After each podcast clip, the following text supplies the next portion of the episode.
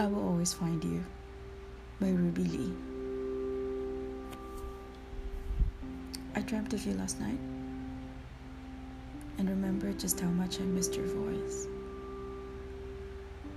That soft voice that was only for me. A little rough around the edges, I remember, but that is how I loved it. And I remember the flood of sweet words you left behind, the ones I have written down in my own book of tales so that our story would last forevermore. I have saved you hundreds more of pages, and I will continue to write until you and I can meet under the stars. So I will find you, and we will write the last words to our fairy tale. You should know I'm not afraid of waiting.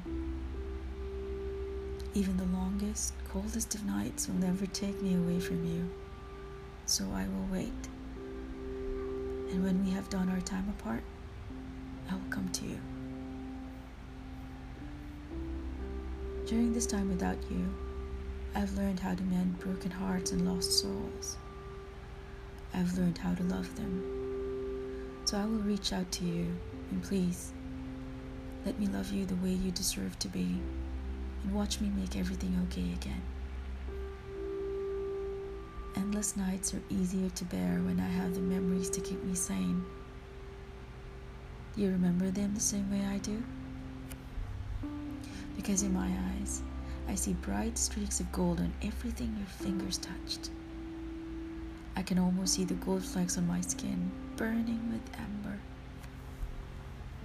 I see bursts of pastels, of pinks and purples and blues. I see pulsing red beating in your chest and in your cheeks, a blossom of a thousand roses.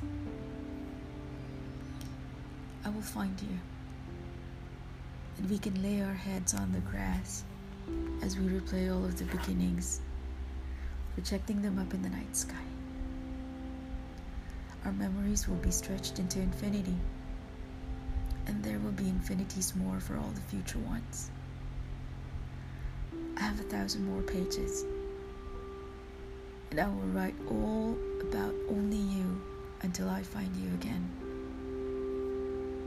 It won't matter anymore that our fates were unfortunately decided upon by the cruel universe, because we have our own fairy tale now.